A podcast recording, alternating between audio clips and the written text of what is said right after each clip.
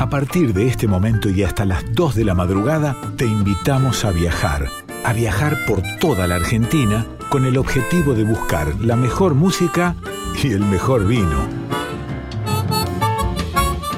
Ya comienza Vinos y Vinilos con Rodrigo Sujodoles Gazzero.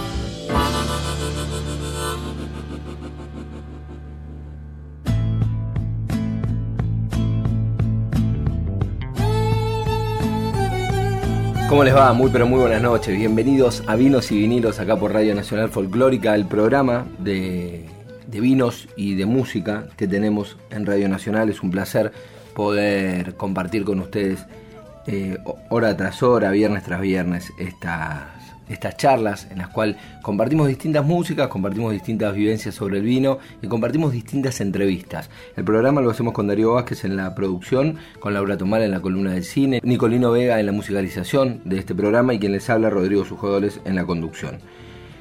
La edición de este programa la hacen Diego Rosato y el Tano Salvatori.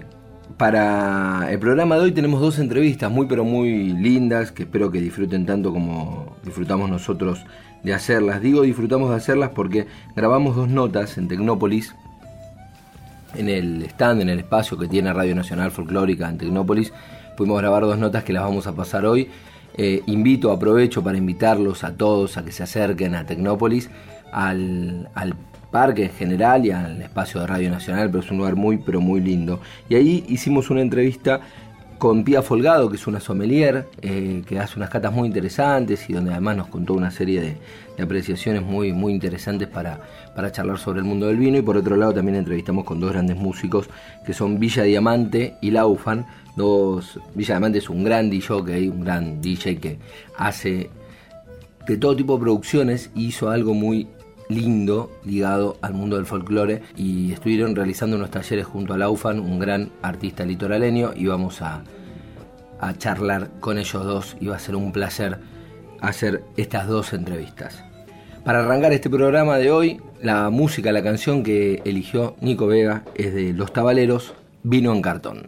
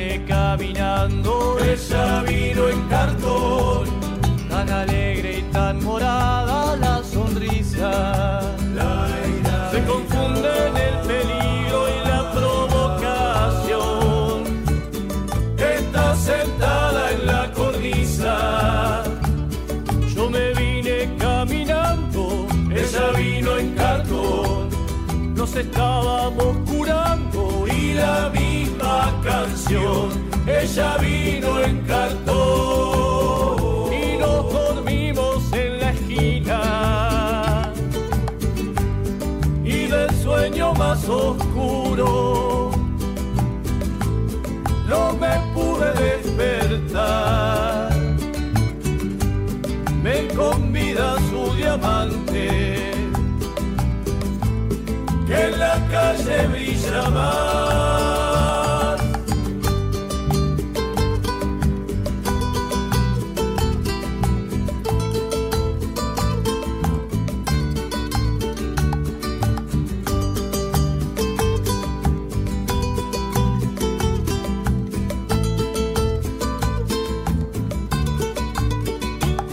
Yo me vine caminando, ella vino en cartón poco amor en sangre y mucha brillantina.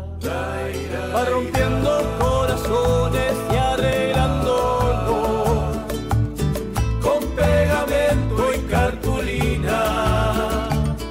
Yo me vine caminando, ella vino en cartón.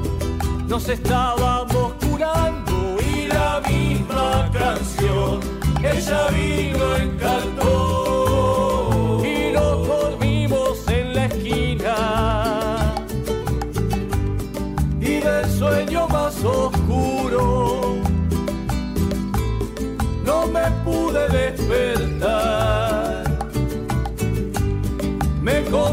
su diamante,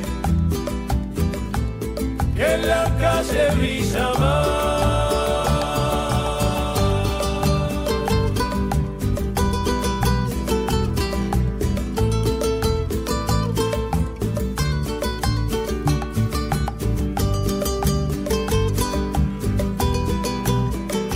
Vinos y vinilos, un programa para degustar con todos los sentidos.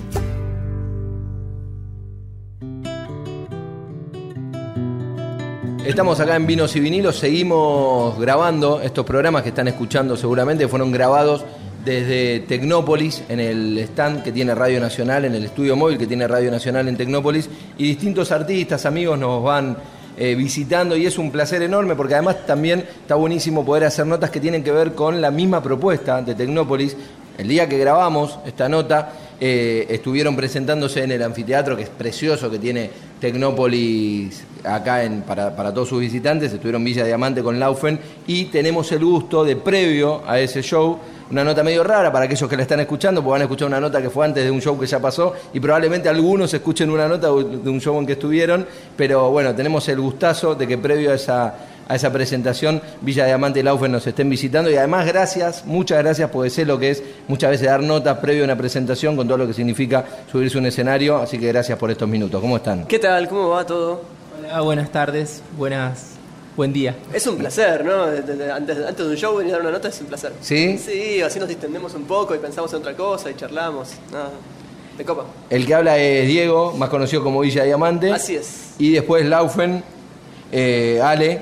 también Alejandro. Alejandro, más conocido como Laufen, los dos Laufen, nombres sí. artísticos. Bueno, y tiene que ver un poco la propuesta que van a hacer hoy con, con el taller que están dando, que es del parche al sample, que me parece que está buenísimo. Lo veníamos hablando recién con, con Diamante fuera de- del micrófono, de, de cómo se mezclan los dos en cuanto a la propuesta, ¿no? Por un lado, Laufen desde más de lo, desde la producción y vos desde todo lo que tiene que ver con el, con el sampleado, e incluso me hablabas algo hasta desde la ética de la propuesta, ¿no? Para los productores que, que se meten en este tipo de géneros. Sí, porque por un lado lo que sucede es que eh, Ale, más desde, desde el lado de, la- de lo musical, de la producción, de, de- los instrumentos, la- de cómo generar las pistas en la compu y eso, tipo que es su expertise. Y eso, y yo por mi lado lo que busco es también ponerme en el lugar de, los productores y empezar a entender también qué les hace falta para poder armarse como artistas. Digo, esta cosa como de poder ver, no sé, cómo, cómo es un show en vivo, cómo difundirse, eh, dónde, ¿cómo se llama? Dónde, dó- dónde, dónde difundir sus temas, sellos discográficos y un montón de, de situaciones que se van dando. Y una sí era esto que contábamos, que era un poco la situación como de la ética del productor. De empezar a pensar un poco esta situación de, de, bueno, nada, mucha gente se amplía a artistas de, que, que tal vez están como más escondidos o que no se conocen tantos y demás, y es poder visibilizarlos. Digo, un poco el, el- el ejemplo clásico es el de Lagartijeando, que es un amigo nuestro, eh, que es un artista increíble, que conoció al coro Cherelapi, que es un coro eh, Toba Cuom de Chaco, ¿no? Em, y lo que hizo él, en vez de remixarlo y no contar nada, fue al revés, fue visibilizarlos, ir, conocerlos, trabajar con ellos, ver cómo hacer para poder sumarse él a lo que hacen ellos y no al revés, no imponer eh, como lo digital y lo que viene de la ciudad, sino que ellos tienen la sabiduría, ellos tienen como la data real. Y él contaba que cuando tocan en vivo, eh, porque hicieron giras por Europa y tocan Sí. también todo por, por Buenos Aires y, y- y en diferentes lugares de, Argentina, eh, él contaba que lo que hizo fue no poner una base que marque la rítmica, sino que la rítmica la marcan ellos en un BPM que es medio cósmico. Ellos van yendo, tienen su propio, propio groove.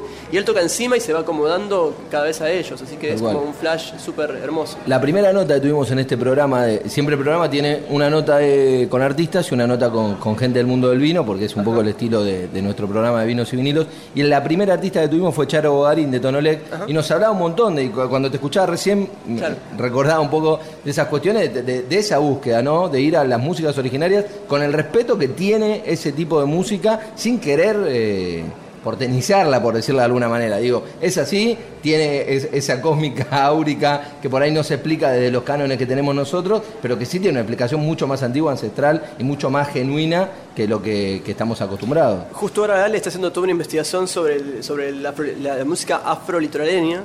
Eh, Eh, sí. eh, a la primera vez que escucho eso. Claro, Sí. es como, como pasa en la música eh, afro-argentina en general, por ahí Sí. está un poco Su- súper. invisibi- invisibilizada, entonces, bueno, hay grandes movidas por, por darle el lugar que, que tiene esa música y bueno, yo me crié en Entre Ríos y se viene dando una investigación ya hace, hace mucho tiempo. Está Pablo Sirio, que, que él es un gran investigador Sí. de la cultura afro en Argentina, pero también sobre la música afrolitoraleña está el candombe litoral, hay como mucha música, el chamamé con tambora, te puedo nombrar así rapidito, eh, y que es incorporarlo también como, como así como tenemos el chamamé, bueno, yo, yo hago música litoraleña, eh, así como está el chamamé, como está el rasguido doble, como está la chamarrita, eh, incorporar esos ritmos porque son parte, son otra pincelada de la música nuestra, digamos, de la Claro. música litoral. ¿Y qué aparece en ese afro litoraleño? O sea, ¿cómo, cómo, no sé, cómo invade al chamamé o cómo... Y el afro está en la música argentina. En el 6 octavos Claro, claro. está no, no está el tambor porque justamente fue Sí, fue- fue parte de la colonización. Claro, pero está presente. Si, si lo escuchás, eh, está en la chamarrita, está en el rasguido doble, está y bueno, eh, hay músicas puntualmente que son con tambores como el candombe litoral, que hay registros, se, hizo se hicieron investigaciones, está ahí llevando también una recreación de lo que eran eh, las comparsas ahí en el litoral. eh, y nada, súper interesante y bueno, es como otro, otro de las pinceladas que, que tiene esta música tan rica que es la Argentina. Claro. ¿Y cómo, la, la pregunta, de, o por lo menos lo primero, cómo se encontraron ustedes? ¿Cómo arrancó esta unión? Eh, no, en la noche. No, no justamente en la noche fue a la, a la tarde, pero fui a tocar a Rosario y tocamos juntos en un lugar y fue conocernos y quedar en contacto y cada tanto reencontrarnos. Y hace creo que cuatro años yo armé un proyecto que se llamaba Ensamble Folclórico Digital, donde junté a un montón de artistas que me gustaban del mundo del folclore digital y también de otras ramas como que me, me parecía que podían como eh, ayornarse, que estaba Rumbo Tumba, estaba Laufan, estaban dos chicas que se llaman Bienvenidos a la computadora, súper interesante también. no. Eh, San Ignacio, Barda, eh, CH Respira, que es un rapero, ¿alguien más? No, Barda que estaba ahí con nosotros en Tal cual, y fue como armar un ensamble de un montón de gente para, bueno, empezar a producir y a juntarnos, a hacer música y eso. Y Ale se venía casi semana por medio desde Rosario para las juntadas y para, para producir. Y armamos una música bastante linda que nunca salió, quedó ahí como un proyecto sin terminar porque, bueno, fue un momento que- en que todos pudimos y en un momento después no podíamos. Digo, yo fui padre, Rumbotumba se fue de gira, también Bar de San Ignacio, cada uno con sus proyectos se fue, como medio desarmando, pero así fue que nos encontramos y quedó una relación de, de amistad, de matecitos y de producción, de música. Lo tuvimos que convencer a Laufan Sí. para que agarre la guitarra, que digo, lo tuvimos que convencer y te hago partícipe a vos, Obvio. Diamante, porque como que no quería, después nos contó que es una guitarra que está estrenando, que se la acaba de dar un luthier. Eh, pero bueno, te convencimos, la enchufaste, está la línea puesta, no sé si nos querés regalar algo. Bueno, está, da un poquito de retorno. Ahí. Vamos. Esta es una canción nueva, la edita en vinilo justo eh, Greenpeace y se llama Un latido. Eh, Mirá. Bueno, hay que conseguir ese vinilo para pasarlo acá en este Creo programa. que se edita, no sé si en Reino Unido o por ahí, pero bueno, son varios productores, 15 productores de- del mundo y Y vos tenés tu colaboración con esta canción. una pseudo chamamé. A ver, Bueno.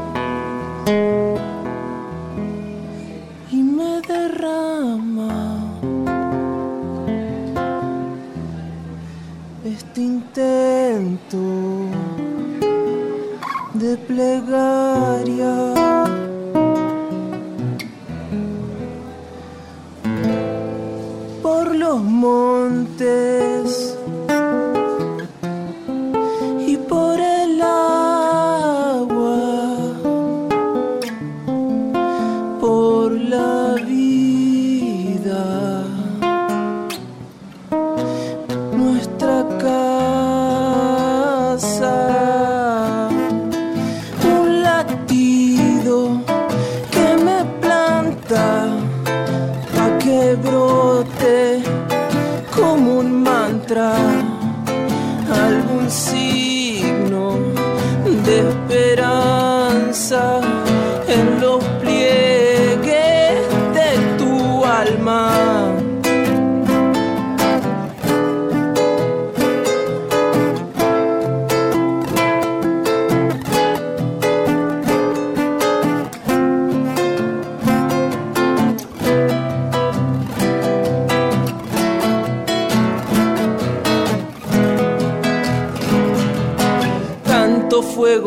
Tanta hazaña, tanta sangre derramada, no me es indiferente la insaciable sed humana. Canta el río y me derrama este intento de plegaria por los montes, por el agua, por la vida y nuestra casa. Un latido que me planta pa' que brote como un mantra algún signo de esperanza en los pliegues de tu alma. Un latido que despierte en la noche más urgente algún signo de esperanza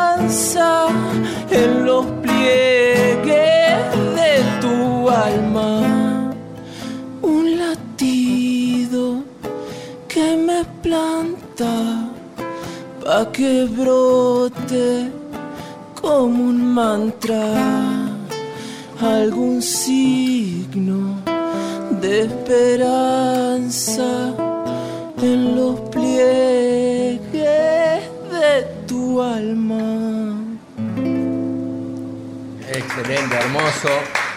Escuchamos a Laufen acá en el stand de, de Radio Nacional en Tecnópolis. Y gracias, Diamante, por, haberlo convencido, porque si no nos perdíamos este momento precioso que, que nos acaba de regalar. Gracias. Aparte, ¿qué onda Muchas la gracias guitarra? a ustedes. ¿Qué onda la guitarra nueva? La estrené, el primer, es- la, estre- la acabo de estrenar. ¿Y? Estaba ahí medio, son- es una guitarra un poquito más chiquita, Sí. entonces son como otras medidas, estaba ahí midiéndola. ¿Y- y cómo testeo. estuvo? Bien, bien, bien. Al Bien. final ahí como encaminó. Bueno, te vas a acordar de este momento que es donde Siempre. La primera vez que la toco. Mirá, increíble. No, gracias, espectacular. Y me quedé con eso, ¿no? Que menos mal que te convencimos porque, bueno, quedó, que, que va a quedar esta anécdota. Me encanta.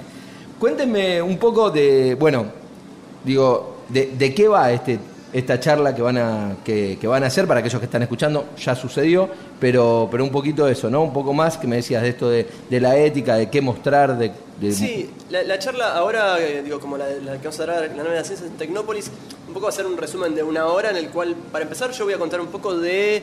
eh, un poco de, la- de- de una pequeña historia de lo que es el folclore digital, digo, de, de- de la historia de Chancha del Circuito acá en Argentina, de Matanza en Chile, que también es un trío Sí. muy interesante, eh, de Nicola Cruz en Ecuador, digo, como, como ellos, ellos tres me parece que son como puntas de, de lanza de, de- de muchas cosas que fueron sucediendo después. Y voy a hacer como un breve resumen, porque en realidad puede estar una hora y media, dos hablando de la historia del folclore digital, pero bueno, elegí ahí tres, tres actores en Latinoamérica que son interesantes. Y después va a estar eh, tanto Ale, Laufan como Barda y como el Remolón, mostrando un poco cómo producen sus temas y eh, haciendo algún tema en vivo. Digo, Remo eh, preparó una copla para que vean cómo, cómo, cómo está hecha y contando un poco de sus yates de producción. Eh, y va a estar Braulio cantándola, eh, Ale también una de sus canciones, eh, y Barda también agarró creo que un remix que hizo, no me acuerdo bien ahora de quién, era.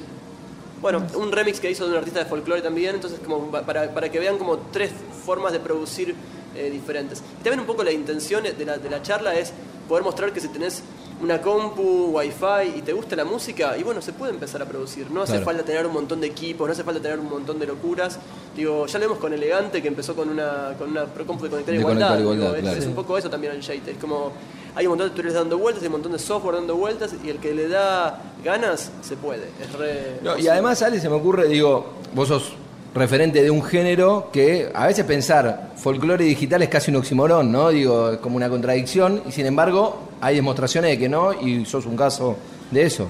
Claro, sí, esto es como una parte, esta canción, digamos, es la parte como de canción quizás, pero también tiene todo un proceso en la producción electrónica en donde sampleo fragmentos del río Paraná, el canto de los pájaros, como el ruido del- de la pala de la canoa del pescado, o sea, como que hay mucho, mucha construcción también de lo digital partiendo de lo orgánico, ¿no? De la- Excelente. de la- del paisaje sonoro, una construcción que quizás es, es electrónico el proceso, pero también tiene mucho de lo orgánico.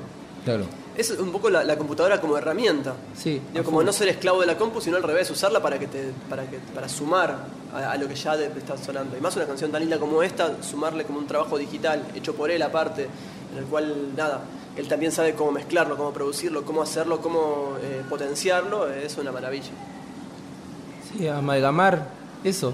Es también hablar un poco del, desde, el, desde la sinceridad, ¿no? O sea, hoy yo vivo frente al río Paraná y demás, pero también tengo contacto con lo digital. O sea, todo el tiempo me escribo WhatsApp, o sea, quizás no es la, la tradición de cuando vivían los gauchos tocando en el campo con la guitarra. No, pero va a ser la tradición, es, es nuestra tradición. Es la tradición ahora, sí, digamos. Claro. Y O sea, cuando dentro de 50 años los pibes estén eh, por ahí haciendo música, van a pensar en, en- en los cimientos que estás armando vos ahora. Digo, También eso, viste, cantarle a, a los paisajes, a sus cosas lindas, ¿no? Del paisaje, pero también a las problemáticas como, como, como sucede ahora, ¿no? Con el delta ahí de, Claro. del Paraná, que, bueno, que tiene sus, sus problemáticas también, las cosas lindas y las cosas eh, más fuleras de, de vivir al lado del río y de, de andar el río también. Y vos, Diamante, como, bueno, vos sos, si, si hay alguien que usó la computadora como herramienta, me parece que, que eso es un ejemplo clave de eso y con- contame cómo es ese desarrollo, ¿no?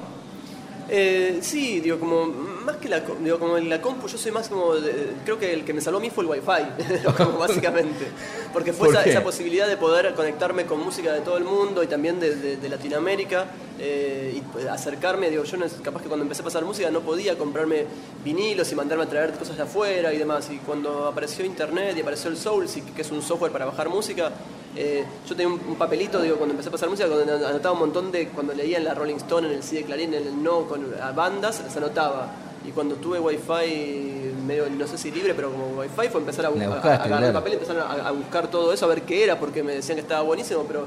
Y eso fue como derivando a también a poder entender un poco el panorama latinoamericano. Digo, cuando yo empecé a pasar música, la cumbia era como lo que conocía acá en Argentina, y de Sí. golpe entender la cumbia desde, desde México hasta Argentina Claro. y todo su proceso es una locura. Y después No. lo mismo con la electrónica. La electrónica era un punchi punchi y de golpe empezar a entender que estaba el minimal techno, el progressive, el house y todo, la de- las derivaciones, también se te, te- te enriquece. Igual con el folclore, digo, como yo también, al que no sabe a mí, es el, el- soy un DJ, pero Sí, que sí. soy muy freestyle.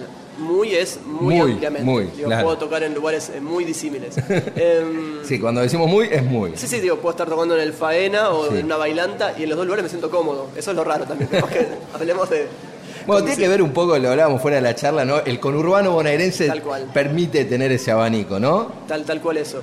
Eh, digo, por eso también te- muchas veces hago los chistes en las redes eh, que tengo fechas que son más diamante y más villa, porque a veces toco los jueves en Avant Garden, donde paso música electrónica Claro. con tintes folclóricos y demás, eh, para un público de electrónica, y capaz que toco en otros lugares que son mucho más eh, cumbieros, Populares. Sí, sí, sí, y es como otro el sheite, y es como más para, es mucho más freestyle, y puedo mezclar Bad Bunny con Queen, con La Negra Sosa, y todo va mezclado así, la gente medio como que... ¿Qué pasa acá? Entiende en un momento, pero hasta que no entienden eh, es raro. Bueno, el que te conoce ya lo sabe Sí, y va a buscar sí. eso. Pero bueno, es, es parte del juego. Y sí, yo creo que digo, la compu fue una herramienta, pero parece que el, el wifi, la conexión en- entre todos fue como mucho más fuerte. Porque bueno, primero en el Fotolog, MySpace, digo, después en el SoundCloud y de diferentes redes, fue siempre conectar con otros artistas de diferentes lugares y nada, pedir música. Che, pásame música, quiero pasar tu música, está buenísima. Genial. Es un poco es el juego que, que, me, que, me, que, me, que me lleva. Cuéntenme, eh, Ale, primero vos, y bueno, vos eh, eh, es un poco más, por ahí más, más eh, todos los días, pero digo los proyectos que tengan ahora, más allá de, de- de esta charla en particular. Y ahora, nada, full con, con el ensamble, porque también eh, esta pandemia, eh, una de las cosas que, permitió también fue abrir a tener el momento de compartir todo eso que uno fue aprendiendo y, nutriéndose y haciendo el camino este de, la experiencia de los cruces entre el folclore y la música electrónica fue como el parate para poder compartirlo y creo que se dio sin buscarlo, de- demasiado consciente, se abrió como un lugar en donde conectamos con un montón de nuevos productores y productoras, no solo de- del país, sino de, otros, de otras latitudes también, y, nada, hay algo lindo ahí. Eh, bueno, también eh, proyectos nuevos, este proyecto de investigación eh, del- de un disco que se viene, gracias al Fondo Nacional de las Artes también, que, que seleccionó el, el proyecto este, en donde cruzo la música electrónica con la música del litoral, teniendo en cuenta la música también afrolitoraleña, digamos que eso es algo nada, que me parece que tiene que suceder. Estas cosas que empiezan a pasar desde la contemporaneidad, creo que es una de las cosas que, que tiene que empezar a pasar. Y yo ando, bueno, volví a las pistas. después, Claro, de, de- pudiste. después de un par de años, digo, este, durante toda la pandemia estuve haciendo Hasta la Pista, que era un programa en YouTube, medio DJ set, medio también medio, medio radio, medio visuales. Eh, y el, el nombre era Hasta la Pista, era como hasta que vuelva la pista de baile. Eh, y bueno, volvió la pista de baile, estamos ahí aprovechándola. Está full, la verdad que pasando música un montón y se vienen cosas. Digo, estoy, me voy a Jujuy con, con Mariana Baraj pronto Sí, a hacer la, la tuvimos a Mariana, por supuesto, en este hacer la. Peña de las Flores allá seguramente y hay cosas dando vueltas todo el tiempo. Y contentos porque estamos también, eh, ahora que terminó el taller del Partial Sampler, todos los productores que pasaron, que fueron más de 80, ¿no? Creo que Más de 90 100. Más de 100. Más de Ah, bueno, 100. yo, eh, más de 100 productores que fueron pasando ahí por el taller. Vamos a armar un compilado eh, para fin de año con, con- con todos ellos, porque bueno, también ahora la idea es como que son todos productores nuevos que queremos darles un lugar para que la gente los conozca. Claro. Entonces, bueno, un poco seguir con esta dinámica de... Por la verdad que el taller nos dejó, nada, nos dejó, nos dejó, nos dejó muy contentos y nada, veremos cómo sigue en el 2022. Ahora aprovechando a tocar también, ¿no? Paramos Sí. un poquito con el taller.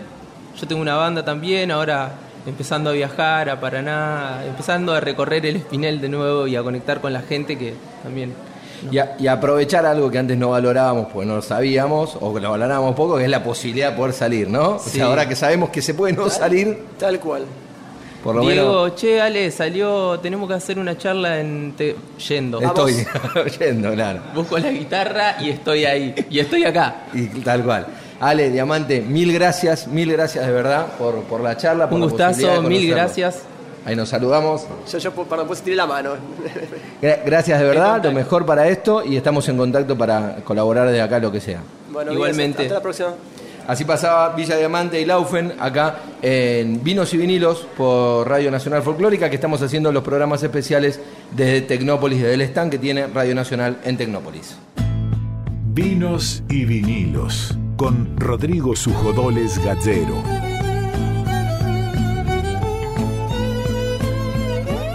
Seguimos en Vinos y Vinilos, programa grabado desde el stand de Radio Nacional en Tecnópolis.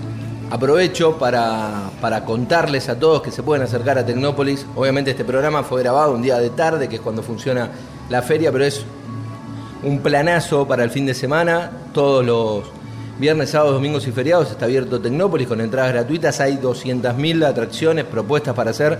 Entre esas, por ejemplo, la propuesta de Radio Nacional con sus distintos programas que se graban desde acá, desde este stand, mientras la gente va caminando y viendo todas las, las ofertas que hay dentro de- del programa y dentro de Tecnópolis. Tenemos también esto de Radio Nacional y vamos haciendo las distintas entrevistas que son parte de nuestro programa Vinos y Vinilos de todos los viernes a la noche. Estamos acompañados y agradezco muchísimo por, por esta presencia con una sommelier, con Pía Folgado, que es de Catas Nómades. Le, le mando un saludo grande a la distancia a Guada Pasos, que, que es la prensa que fue parte para que esta nota sea posible, una gran amiga. Así que Pía, primero gracias, muchas gracias por la visita, por, por venir acá. Sabemos que fue medio accidentada, pero acá estamos. No, bueno, se me cayeron dos botellas de vino en la puerta, pero bueno, si no entro así, no entro nunca yo. Perfecto. Es como el inicial, tengo con vino incluido en el cuerpo. Así que, bueno, ¿querés que contame, pregúntame eso? No, no, primero, bueno, gracias con eso y, y lo que me decías de las dos botellas de vino que se cayeron, por lo menos bautizaste. Claro. El stand quedó bautizado, este estudio de Radio Nacional con vino, así que no es un mal bautismo Aparte, para un arrancar. aprendiz de Luis Bellinato, que es el enólogo de Catena, que es una, que se llama, la bodega se llama Chamán, y es un Cabernet Franc maravilloso. El dolor, cuando se rompió, dije, ¿qué dolor? Entonces, o sea, siempre el dolor, viste que te duele todo, pero el vino decís, el médico te dice, no coma carne ni vino, por la carne puedo. Claro. El vino no lo dejamos. El vino no lo dejamos. El vino no, el vino no se deja. Por eso es una bebida nacional. Exactamente, sí. Bueno, Pía, contanos un poco acerca de, de- de tu, de tu propuesta, ¿no? Con Catas Nómades, que, que es esa propuesta de catas que hacen que están buenísimas y contanos un poco cómo Catas funciona. nómades es catas en todos lados. Nosotras, nos- nosotros empezamos con mi socio que es Diego del Ser, él es agrónomo y yo soy arquitecta. Empezamos con un proyecto de hacer casas en las casas de nuestros amigos. Entonces, o sea, más que nada tipo hobby, empezamos llevando cepas diferentes, Angelota, Petit, eh, cosas que nadie tomaba, tuviste que nunca, no sé, Isabela. Y empezamos con un proyecto de hobby. Después empezaron a llamarnos las empresas y empezamos a hacer catas empresariales, tirando que sean divertidas, llevando a la gente a los distintos lugares de la Argentina, o sea, de- bodegas de distintos lados, de Río Negro, de Santiago del Estero, de Córdoba, de San Juan. La idea era hacer cosas diferentes y llevar a la gente a todos los lugares donde hubiera vino y hacer conocer las cepas que no fueran el Malbec, que es típica nuestra, y la Torrontés, que es nuestra cepa nacional. Entonces fue como un inicio divertido hasta que llegamos a tener un emprendimiento importante que se empezaron a llevar ya para regalos empresariales, para, Claro. para que armarle el cumpleaños a la gente o catas empresas. En el momento yo dije, ¿qué hago con esto? No sabía ni qué hacer, porque pues, me había recibido sommelier tipo hobby. Entonces, bueno, la empezamos a canalizar siempre en el lado del humor. Siempre aceptamos cosas que nos hagan bien a nosotros, nunca hablo cosas que me hacen mal. O sea, si yo sé que me estresa, no lo tomo. Y la idea es llevarle tanto, ahora tenemos nuestra casa de catas en Palermo, tanto Sí. que vos vengas a nuestra casa de cata a tomar un vino, que puedas armar tu evento o tu, tu reunión, venir con unos amigos, me llamás y me decís, pía, haceme el sótano para ocho, te lo armo, o llevar a tu casa con los platos de tu abuela, te armamos la mesa, lo que vos quieras. Entonces la idea es llevar el vino a tu casa o que vengas a la nuestra. Perfecto. Es, es la idea de ser nómade justamente, de estar en todos lados y nunca fijo en ningún lado, a pesar de que tenemos la casa de catas Claro. en Palermo. O sea, bueno, el lugar está, pero después se Sí, va. pero siempre yo prefiero, como cata nomás me voy afuera. Después cuando la gente me pide eventos, lo hacemos ahí adentro. Si no tienen su espacio en su casa, nosotros la casa tiene tres plantas, entonces tenemos un sótano y techo bodega tipo para 12 personas, un- el lugar donde entran 30, eh, caminando unos 140 personas, ya hemos hecho eventos ahí adentro. Pero la idea es ¿viste? transportarte más que nada, porque ir a distintos puntos o donde te llamen y con distintos vinos y, y a- que la gente más que nada la gente joven empiece a tomar, ¿viste? Es lo que es la- una bebida tan, tan maravillosa como es el vino. Aparte, Claro. tiene rejuvenece, es un embellecedor, o sea, tiene un montón de cosas. Entonces la idea nuestra era esa. Y así empezamos. Y ahí Perfecto. Pía, acá desde, desde el programa la idea un poco es, es contar sobre las distintas opciones del vino. Vos recién hablabas de esto del Malbec, que es nuestra Sí. uva insignia, no es Sí, la uva sí. nacional, pero su uva insignia la toman todos. Y como al pasar me tiraste una serie de varietales que ahí tomé nota, Cabernet Franc, Angelota, Petit Verdot. Contame desde tu lugar de sommelier para aquellos que nos están escuchando que tal vez nunca vieron una botella de Angelota o de Petit Verdot y no saben cuáles son las, las propiedades de ese vino, ¿cómo los describirías vos? Lo que pasa es que son to- todos los- todas las personas tenemos un hipotálamo diferente. O sea, quizás yo te puedo llegar a decir que la Petit Verdot tiene mucha hierba, porque ya te suena, viste, Petit Verdot, todo eso. Muy herbácea, muy piroxínica, que tiene un montón de.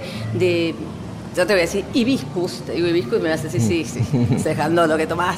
Entonces, Sí. Pero bueno, tiene que ver con cada persona la particularidad de cada persona. La Petit Verdot es una cepa de corte. En Francia se usa mucho para cortar, no es una Claro. cepa que se toma pura pura. Nosotros la tomamos pura pura. Se usa como la Pinot, viste, como la Petit, se usa mucho en corte en Francia. Sí, bueno, como el Malbec. Claro, el, mal- bueno, el Malbec, en, el Malbec en Francia no se usa, porque en realidad el Malbec es de zona de Claro. altura y en Francia no se llamó boca sucia porque justamente no, no- nunca Claro. enganchaba, entonces se lo sacó, porque era un vino que manchaba, no tenía persistencia, ¿por qué? Porque el Malbec necesita altura y ellos son todos a nivel del mar, entonces Sí. por eso nos lo, lo elegí, gracias a Dios nos lo mandaron a nosotros, Sí. que se- sería nuestra cepa insignia, pero nuestra cepa insignia es la es el ADN auténtico argentino, Sí, es sí. tramposa, mentirosa, divina, engañadora, fresca, todas esas cosas, es piletera, le Claro. gusta la, la, le gusta la joda como el dulce de leche. Entonces, Como el pues, argentino. Es totalmente, porque viste que todo el mundo dice Todontés es muy dulce, no es dulce, No. o sea, nada, o sea, es una cepa maravillosa que no la, no la conocés, no la tomás, entonces, Claro. y tiene millones de aristas y... y- Ha- Hacemos un, un freno ahí, Pía, Sí. eh, para aquellos que nos están escuchando y es clave lo que dice Pía. La única uva argentina es el torrontés, Sí. que, que es una uva que después se terminó desarrollando muy bien en Salta, pero sin embargo el Tu- riojano... Tucumán, la Rioja, Tucumán tiene unos Claro. una torrontés impresionante, la bodega Siete Vacas. Sí. sí, es, es alta. Bueno, igual la norteña, siempre la torrontés fue norteña. Y, Sí, sí, sí. Y la verdad que los vinos norteños nuestros siempre son blancos, ¿entendés? Pero la Tanat, la Tanat norteña, viste que uno dice la Tanat uruguaya. Uruguaya. Claro, que en realidad la Tanat se llama Lorda, es la cepa, se llama Lorda en Francia. Cuando la trajeron acá, que la trajeron de Entre Ríos en 1545, una cosa así, era la cepa de Lorda y no la tomábamos muy en cuenta. Y Uruguay la adoptó y le puso Tanat. Pero la realidad es que Tucumán tiene un talante impresionante, Salta tiene un talante Sí, tremendo. Tremendo, viste que no es igual al uruguayo, o sea, son totalmente- No, no. No, nada, o sea, a mí de hecho, perdón, hermanos uruguayos, la Tanat no me gustaba mucho. Y cuando la tomé en, en el, de una bodega llamada El Porvenir me encantó y después seguí buscando y encontré la de Siete Vacas que me encanta, viste, es una cepa diferente, que la podés maridar con todo tipo de comidas, eso es lo bueno. Sí. Que la podés maridar con muchísimas comidas, o sea, viste que el maridaje es importante. Entonces son, son cepas que las podés acompañar con todo tipo de comidas. La Petit Verdot necesita carne, la Cabernet Sauvignon necesita carne, la Cabernet Franc, yo la puedo tomar con cualquier cosa, pero la gente... Cualquier cosa. Claro, el vino se toma según lo que uno elige. Eso, eso estaba, estaba hablando antes del programa con, con una compañera de, de- de mi otro trabajo, con Luciana, veníamos hablando que me decía, a mí yo tomo sushi con Malbec porque me gusta el... Bueno, vos, el maridaje es el que a vos te guste, Claro. digo. Cada uno puede tomar con lo que quiere, no hay, hay reglas escritas, blanco con blanco, rojo con rojo, pero digo, uno lo puede tomar con lo que quiere y es verdad lo que vos decís. El Cabernet Franc, querés tomarlo con una ensalada, tomarlo con una Con ensalada. lo que vos querés. Con lo- Lo claro. que pasa es que secreto del maridaje tiene un secreto. Yo siempre en mis catas les doy un secretito. Tienen que poner cuatro sabores diferentes para vos querés saber con qué marida un vino que a vos te gusta. Pones azúcar. Yo no pronuncio la doble R, así que cuando diga Ok. úcula, no bien.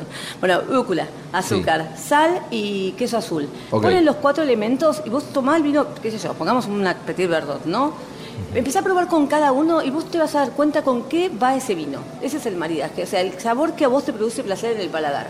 Entonces, ahí es la forma de descubrir con qué va cada vino. Así te enseñan cuando vas a hacer los cursos de maridaje y vino, es la primera pauta es esa. Entonces, quizás la pizza va con pinot, el sushi va con pinot, ¿entendés? O con vinos blancos, ¿entendés? Pero hay vinos blancos de Merlot, hay vinos blancos, ahora hay vinos blancos de Cabernet Sauvignon, hay Sí, vinos de blancos Malbec. De, Malbec, por eso, ¿por qué? Porque se filtra, se saca todo el ollejo. Sí, sí, Entonces, porque, porque la uva, la pulpa es blanca siempre y el color te lo da la El color piel. te lo da la piel, exactamente. El tanino y el color te lo da la piel. Entonces, la idea justamente del maridaje es esa, que vos encuentres tu sabor. No todos tenemos el mismo nivel de sabor. Entonces, uno marida como quiere, es como que te dicen, no, blanco, rosado y tinto para. Yo no me puedo abrir tres vinos de ese tipo en mi casa. Lo hago en un maridaje. O sea, Claro. me, me tomo un blanco, un tinto. No, espera, no te estepas. Según en tu casa, imagínate si yo hacía a mi familia, ah, no van a tomar un rosado en este momento. Me mira y me dicen, sí, bueno, está bien, no te, te, te sirvió.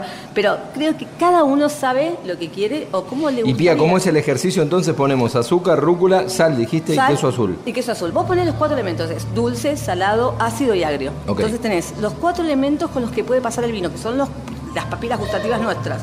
Entonces vos qué haces? Azúcar en la lengua, la copita vamos a poner de petit. Petit de petit. Bueno, vos vas a descubrir con qué va ese vino. O sea, te vas a dar cuenta que con uno directamente, ¿cómo sabe uno cuál es el maridaje perfecto? Cuando sentís tanto el sabor de la comida con el vino complementados. ¿Entendés? Que los dos se mezclan de una manera que vos decís, ¡apa! Este me gustó. ¿entendés? A mí me dieron un secreto una vez que no sé si, si compartís, pero por lo menos prácticamente a mí me sirve mucho, que es, si el, si el maridaje es incorrecto, te van a dar ganas de tomar agua. Si, si estás tomando y, y sentís que querés seguir tomando vino, es que va Sí. por ese camino. Sí, sí, sí, que- o sea, puede ser el tomar ganas de decir, para no decirte no querés tomar ese Claro, ese no querés vino. seguir tomando ese vino, tal Claro, cual. sí, Necesitas como limpiar la, Claro. el paladar. Lo que pasa es que también hay un maridaje que se llama maridaje de contraste. El maridaje correcto es el que complementa perfectamente, y el maridaje de contraste es el que no complementa perfectamente, que pasa mucho con el Malbec y un postre. Entonces, que te- a pesar de que el Malbec tiene ciruelas y frutos rojos y un montón de cosas, quiere hacer un postre muy dulce es como pegajoso, ¿entendés? O sea, pero tiene ese contraste, ¿entendés? Que son dos cosas diferentes que se unen, entonces es medio contrastoso. Poner un cabernet sauvignon con un postre, nunca vi. Y difícil, ¿no? Pero siempre en algún restaurante con la cabernet, tomamos el postre con la cabernet, o sea, pero son más viajes de contraste. A veces puede complementarse una, una petit verdot, por ejemplo, con un postre, Entonces, con, no sé, con un cabernet de pera. ¿Por qué? Porque lo dulce lo pasás con algo herbáceo, Ok. lo complementás. Tiene que ver, eso, los maridajes de contraste no se hacen mucho acá, porque nosotros somos muy al, al pan pan y al vino vino, Sí. se hace mucho más en Francia o en otros países, pero nosotros somos, viste, carne con tinto, con tinto fuerte, o con, Sí. bueno, ahora se usa mucho lo- el blend, entonces el blend ayuda muchísimo a que hagas un maridaje correcto con todo, porque como tenés blend de cuatro cepas, de dos cepas, de tres cepas, hasta de cinco cepas, entonces todo lo que vos comas puede complementar perfectamente. Lo que sí, por ejemplo, la torontesa argentina, eh, uno dice, no, ¿por- ¿con qué va? ¿Con queso? No, va con comida de olla. ¿Por qué? Claro. Porque la torontesa esa es seca. O con empanada. Con empanada de batambre, la empanada tucumana, Sí, que es riquísima. claro. Por eso, la va con, con- y te dicen, pero vino blanco con empanadas. Sí, vino blanco con empanadas. Sí. No va con una Sauvignon Blanc. O sea, No. porque la Sauvignon, Blanc- Sauvignon Blanc para mí me gusta, divina, pero no es una cepa que yo elijo siempre. Eh, Porque- yo no tengo, eh, es claramente la uva que nunca nunca tomo, Sauvignon Blanc no me Sí, gusta sí, para sí, nada, no sí. me gusta ni en nariz ni en, ni en boca. Sí. Eh, sí, no me pasa lo mismo con el Chardonnay, pero no, Sauvignon Blanc soy Mira, bastante yo- enemigo. Yo no, no sé si no, no la elijo, honestamente, salvo una bodega salteña que se llama Tugma, que tiene 2670, 2670 metros de altura. Entonces fue cuando la, no me di cuenta que era, era como mariajas ciegas. Y sentí tanta, tenía olor a tipo al caucilo, a espárragos, y era como muy... Y después me dijeron, soy una blanca, y dije, pa, me sorprendió, pero era esa. O sea, después traté de buscar otros que No, puede ser. Difícil esto. Claro, o sea, me cuesta, es una que me cuesta. La semillón no me cuesta. Creo que es quizás porque tiene una tendencia, viste, dicen a pis de gato. Yo tengo gatos y mis gatos no los empí de esa forma, si no los echo.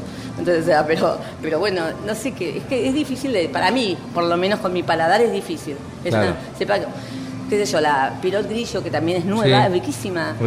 Pero en, en espumante. Sí, En espumante. El pinot grillo en espumante es riquísimo. Tomala con alguna ensalada y te. Bueno, es como esos maridajes que decís, bueno, raro, pero contrasta. Rico. Pero lo, lo, lo, lo tomás, si está ahí en la botella, te vas a tomar. Si no, Sí, no me gusta cual. el vino, señor, discúlpeme. No te botella. Estamos hablando con Pía Folgado de Catas Nómades y hablando un poco más allá de las Catas Nómades, porque estamos hablando de distintos vinos, sin cómo maridar. Y algo muy importante, Pía, y le contamos a todos los que nos están escuchando, que estamos desde el stand de Radio Nacional en Tecnópolis, hay una propuesta gastronómica buenísima. Todo el stand, de hecho, por donde está el, el stand de la Radio Nacional, hay distintos stand que venden vinos de San Juan, de Salta, del norte, de La Rioja, y está buenísimo como para ir probando eso, ¿no? Las, las propuestas Claro. regionales que, que tienen que ver con romper un poco el molde de lo que encontramos Sí. en muchas veces en las góndolas de los supermercados y demás, que, que siempre lo mainstream, lo de las bodegas más grandes, generalmente es mucho más Mendoza, y sin embargo hoy se hacen vinos en distintos lugares y las propuestas están buenísimas y son bien diferentes, como este ejemplo que vos decías, del tanat uruguayo y el tanat salteño o, no- o tucumano que no tienen nada que ver. O sea, la, la idea también es que uno diga, bueno, no es lo mismo un Malbec salteño que un Malbec mendocino, que un Malbec sanjuanino, que un Malbec riojano. tenés- Lo que pasa es que uno quizás, nunca tiene una vertical de esos vinos adelante. Claro. Entonces quizás decís, me gustó, no me gustó, me gusta, no me gusta. Porque es así, nosotros tenemos ese, todos, ¿eh? La- me gusta, no me gusta. Entonces a mí me ha pasado con los Merlot. La Merlot es una cepa que nosotros no la tenemos Es mi favorita, ¿eh? de Me mucha encanta. gente, de mi socio es la favorita, pero es una cepa que es fuerte, ¿entendés? Sí. O sea, es fuerte porque tiene esa tipicidad típica fuerte, es aguja, es este Sí. penetrante, es como, yo digo que es invasiva. O sea, No, pero es pero espectacular. Pero sí. cuando la aprendes a tomar, o sea, la primera siempre te pasa, la segunda seguís tomando y no te das ni cuenta de lo que estás tomando, porque Sí. es, es como sabroso, es masticable, digo Es yo. masticable, como- tal cual. así como masticable. O sea, pero que no las conocemos. Entonces la gente dice, no, no, yo Merlot no tomo, pero tomaste Merlot. No, no, porque Merlot te... Pero tome Merlot. O sea, la gente que te dice, es, hay que probar. Y hay que probar de distintas, de distintos tablar, se llaman. Porque cada superficie tiene distinta altura, distinto di- distinto tipo de nutrientes, es todo un tema. Entonces ahí está la distinción de cada bodega. Es más, en el mismo Mendoza tenés eh, bodegas como la de Uriguti, que tiene uno que se llama Cinco Suelos, que Sí. tiene un vino de cinco suelos diferentes en, la mismo, en el mismo taber. Sí, sí, es una de etiqueta blanca. Claro, sí, sí, sí, las personas que las compuertas. Sí. Pero tiene en el mismo taber cinco Malbec diferentes en un pedacito. Decís, ¿Cómo puede ser? Porque Bueno, eso es el suelo argentino, que no lo tiene ningún suelo No, del mundo, no, que es espectacular. sí. Y, es- y esa posibilidad, ¿no? Hay otro proyecto también que se llama La Escuela, Sí. que lo mismo, que de- son distintos de- cuarteles de, de Sejanovic. Sí, sí, sí, sí, sí. Ahora hace una, el- creo que el primero, el Colo Sejanovic. Lo tuvimos en Vinos y Vinilos, estuvo Eh, pues el Colo. eh, el Colo es un divino. Mañana, no, el primero hace una feria en el Colo en, acá en Palermo. Así que el Colo es un tiene unos vinazos, el Colo. Tremendo. Bueno, también el Tiger Stone de los cardones. Sí. de los- yo, a mí me decían Tomás Garnacha. No, dije, nunca viste la garnacha, tampoco te sepa que vas a elegir. ¿Quién elige No, no, garnacha? no, además una, una cepa muy desconocida, que los españoles tampoco la tienen como la super Grenache, cepa. Grenache. Grenache. Claro, entonces, nosotros, pero ¿quién decís, che, te das con garnacha? No, Te nada. garnacha. Además suena, tiene un nombre para el argentino, un Eh, nombre. Sería un nombre interesante si lo tomáramos en cuenta, porque la garnacha no está tan mal de vez en cuando. Entonces, pero bueno, pero viste que si la garnacha, yo cuando dije garnacha, dije voy a abrir esto a ver qué es. La tomé, o sea, era como, Fantástico. chicas, no sabes lo que tengo entre. Esto es como el target. O sea, y todas las Sí. garnachas que vengo probando, algunas mejoran, algunas no, pero a mí Claro. me gustó la, esta la del Colo, la de, bueno, obviamente Catena, la de Lunta. Y hay otras garnachas ahí perdidas que me encantan. Viste que son esas cepas que vas descubriendo. Quizás a lo mejor en un mes se me pasa la etapa de garnacha y me encuentro otra que me gusta. Bueno, la engelota, que yo lo descubrí con unos chicos que son argentinos que hacen vino en Francia, que se llama Piensa. Los chicos hacen un vino espectacular, botellizado en Francia. Es un argentino que se fue a hacer vino a Francia y decidió hacer el vino para acá. Lo, lo embotella allá y lo trae para acá. Y están haciendo vinos en Córdoba. A mí también me decía, ¿Córdoba? Nada. Nada, o sea, Córdoba, Col- Colonia de Carolla creo que Claro, es cerveza. sí, Para sí. nosotros Córdoba es cervecita. Sí, o salamines en Colonia de Carolla, pero nada que ver con el Claro, o sea, vino. vino. Viste que sabés que hay algún tipo de vinito patero, qué sé yo. Que le vas a decir que no al vino, ¿no? Pero siempre, Córdoba es cervecita, o no, o Fernet. Sí, o Córdoba Fernet. Fernet. Entonces te dice, en Córdoba, en Córdoba. Yo pensaba, este chico no me va a poder sorprender con lo que me había, me presentó un bautizado impresionante. Sí, no me va a sorprender. ¿Cuándo me presentó? Creo que no. Dije Angelota con Cabernet Franc y, Mirá. y- ¿Viste las cosas que decís? Increíble este vino. O sea, y lo empezamos a pasar y todos me decían, ah, tenés razón. Pero no era yo sola la loca. Dije, a lo mejor sos sola la loca que me encanta. Y lo fui pasando y todo el mundo me dice, ah, me dice que está en el Angelito, el Angelota. Y es para, o sea, que hay muchísimas cepas que están en nuestro país, que se van mezclando, incorporando. Vino pandémico, vino pandémico hizo esa cosa de que la gente tomara cepas distintas, que Sí. del Malbec, que empezara a mezclar. El blend va ganando siempre, porque el blend gana. Pero yo siempre digo que prueben la cepa sola. Hay que probar la cepa sola para llegar al sabor original. ¿entendés? Porque Tal cual. no es lo mismo probar un blend de Petit Verdot, Cabernet Sauvignon y Malbec que probar un Petit Verdot solo. ¿Entendés? O sea, mm, Más cuando estás arrancando, ¿no? Porque una vez si vos ya estás más entrenado y encontrás las propiedades de cada uva dentro de un blend, perfecto. Pero cuando estás arrancando, la manera de conocer el sabor puro es, Sí, es eso. Y que- sin madera, lo más limpio hay- posible. Hay que entrenar, hay que entrenar porque que a mí creo que cuando empecé yo era blanco, tinto y rosado y para mí eran todos iguales. entonces, o sea, Bueno, pero así era el vino en Argentina también hasta hace 10 años, digo. Sí, toda esta cuestión de la explosión varietal y demás es bastante sí, nueva. creo que sí, aparte era como el vino era muy elite en un momento, era como más, viste, de gente más mayor, de señores mayores, Sí. o de tus abuelos que les ibas a hablar del vino cuando eras chico, pero no había como un mundo de vino que había catas en todos lados, había eventos en todos lados, estaba todo muy, muy saudadito, eras al restaurante a probar, yo tengo muchos más años que vos, y para mí era tipo a tomar no sé, un sector de que está McDonald's para dárselo a mi, a mi abuela. Era como genial, ¿entendés? Claro. Y ahora y por hoy decís, ni loca tomo eso. O sea, pero bueno, o sea, hay tobantes de char privado que es buenísimo, hasta el Sí. siendo uno de los mejores tobanteses del mundo. Imagínate, está en el súper y sale dos mangos. Sí. Y nadie se da cuenta que es uno de los mejores vinos del mundo. Bueno, Entonces, fue el más vendido, tuvo récords ese y el- creo que el, privado del el Torrontés. 2000, creo que el 2013 o el 2016, no me acordar el año, fue, ganó, entre, en una cata ciegas, ganó completamente Mirá. entre todos, entre 100 donantes del mundo, ganó un premio. O sea, le eligieron, imagínate en cata ciega que vos le elijas. Sí, sí. Bueno, vos dijiste algo recién de la música y el vino, que se une, ¿no? Sí. Eh, yo lo- en una cata que hicimos, que es cata ciegas, lo comprobamos con vino, con música. A mí se me ocurrió poner música, ¿entendés? De todo este todo tipo de música, ¿no? Desde, no sé, de Sting a de Police, Sí. o sea, Agostini, de todo, ¿no? Todo. Sí, puse el mismo varietal, nunca cambié varietal. Y la gente me dio la opinión del vino según la música que había escuchado. Mirá. O sea, no, este vino no me gustó menos, porque claro, la música quizás no le gustó o lo que trajo algún recuerdo que no quería. Y era el mismo Y vino. el mismo vino, se me enojó un montón de gente, porque me decían, ah, pero eso es un engaño. No, no es un engaño, tu cabeza te engañó. Mirá vos. ¿Entendés? Claro, porque ¿qué comprobé? Ponele, le ponías soda, ¿entendés? Y le encantó todo el mundo el vino. Le ponías, no sé, cumbia. Y el vino era el mismo. Era siempre el mismo, o sea, y se enojó mucha gente y me decía, pero no puedes hacer eso, ¿por qué no puedo hacer? Si te- tu cabeza es la que manda, o sea, ahí te das cuenta que tu cabeza es como cuando vos pones, también lo he comprobado, poner los vinos el precio y a veces elevar el precio a propósito de un vino que no valía tanto y que me dijeran, lo tenían acá al lado, ah, este me gustó y el de más precio que quizás no era el más caro. No, yo, yo he ido a catas cerradas, sí. así, eh, así, a ciegas, Sí. donde por ejemplo te, te decían, poneme cuál es el vino Sí. y cuánto crees que vale ese vino que tomás. Y uno de los vinos era un tetrabric. Claro, y vos le pusiste un valor. Sí, la gente ponía, había valores exagerados, por Claro, ejemplo, pero, claro. pero bueno, todo tiene que ver con cómo te lo sirve en el momento, la cabeza, que te manda, cabeza. Qué tomaste antes, qué tomaste después. Sí, sí. Yo te digo la verdad, era un vino que salía 800, yo lo puse en 1800, ¿entendés? Y después los demás salían mucho más y le dejé el precio poco, tipo 1200. Me dijeron, no, no, este es maravilloso. Y no. Hola, vendí un montón del 1800, pero no importa, se importaba. Pero decía, no puede Claro. ser. Entonces ahí empecé a ver cómo mide la gente, mide por el precio, que a veces... es- No, pero es muy importante lo que decís de la cabeza, cómo la cabeza es la que te, te va mandando y el, y el momento en el que estás. Entonces, obviamente, Totalmente. tomar ahora, por ejemplo, estamos acá en Tecnópolis, en toda una situación, no va a tener el mismo sentido que si lo tomamos A las eh, 7 de la tarde. A las 7 de la tarde o solo un miércoles en tu casa que, después de un mal día, ¿no? No, y con la música también, ¿eh? con la música influye mucho. Yo lo comprobé en esa cata, que lo, la hice porque comprobé que la gente, según lo que le emociona, lo que siente o lo que te recuerda, ¿entendés? Es como vos ves las cosas. O sea, date cuenta que, que- me acuerdo una perfecta que puse cumbia, dijo, este vino es una porquería.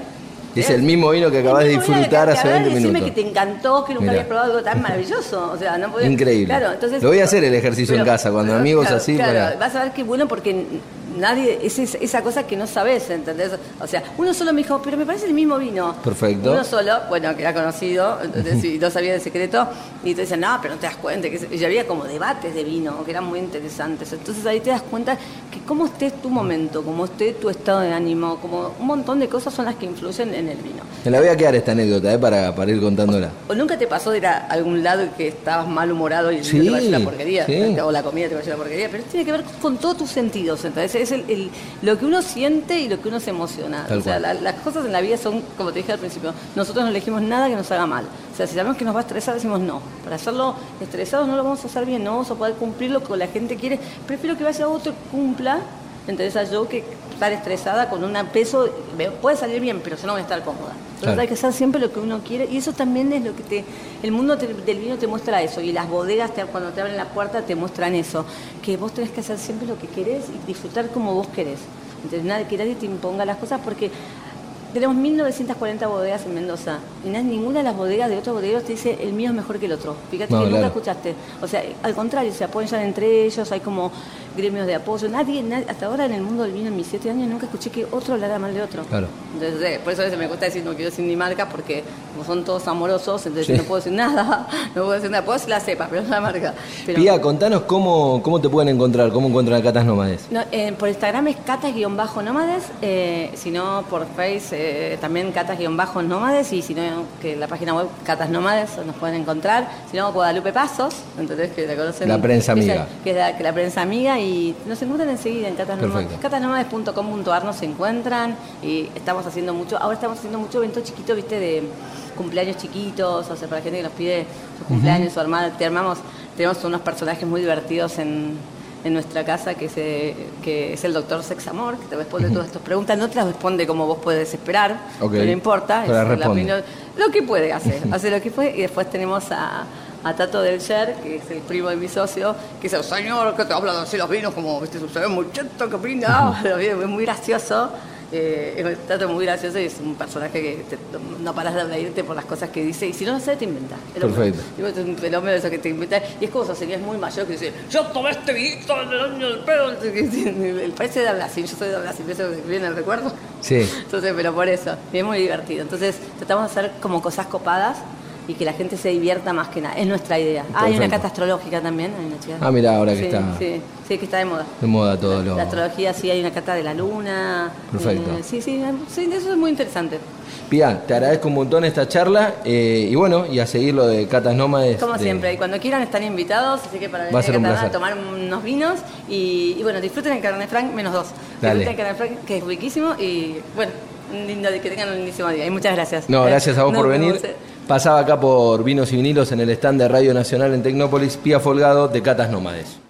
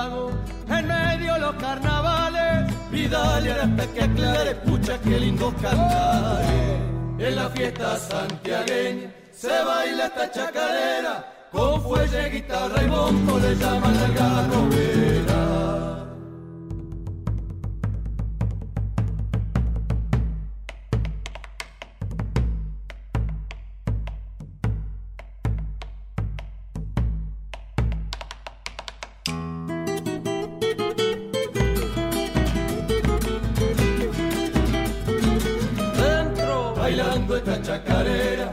Comentaba una viejita, me estoy machando comadre con esta loca fresquita.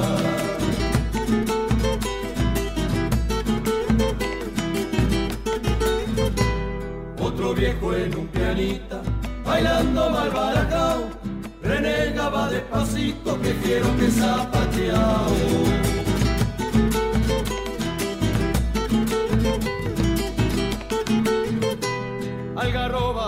Blanca y negra, llena de miel y dulzura, alegra en el baile buena para la compostura. En la fiesta santiagueña se baila esta chacarera, con fuelle, guitarra y bombo le llaman algarrobera. De norte a sur, de este a oeste, música y viñedos de todo el país. Vinos y vinilos.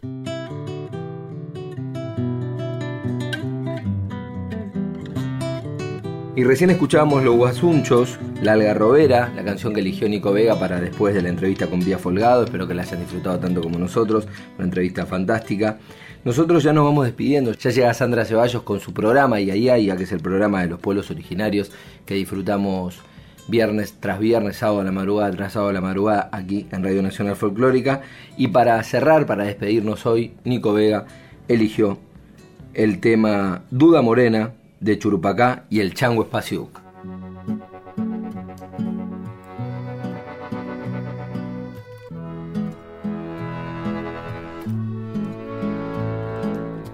Prima de mi corteza, duda morena, que me tiñó la piel, sí que sabes aparecerte de día o declinarme echarte a correr. Mira cantor, mira corazón, dime pedazo de canción a medias. ¿De dónde llegas? Sabes entrar, abrir y cerrar, viene juntando debajo de tu brazo hoy. Mm, mis penitas de cantor. Tal vez tu sin amo en recuerdo primero.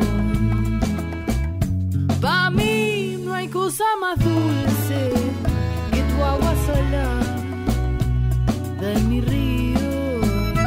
Sí,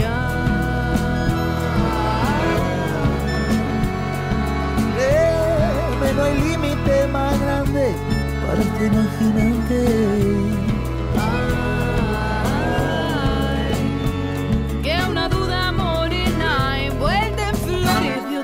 Primavera.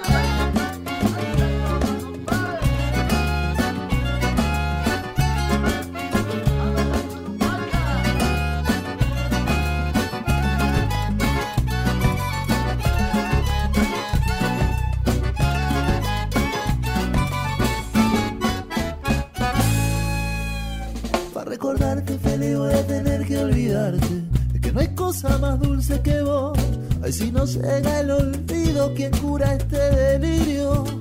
De una duda morena en flores de otra primavera. De una duda morena en flores de otra primavera. recuerdo de un exilio forzado. A duras penas, a duras penas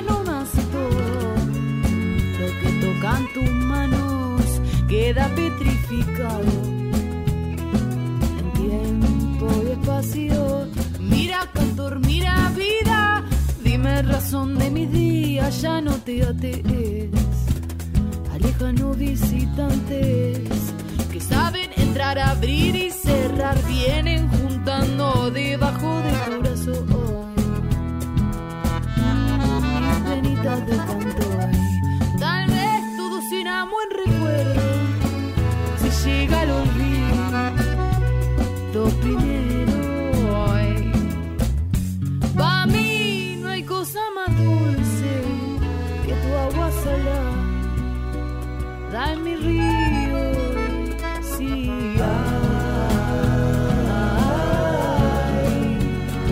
Créeme, no hay límite más grande para este imaginante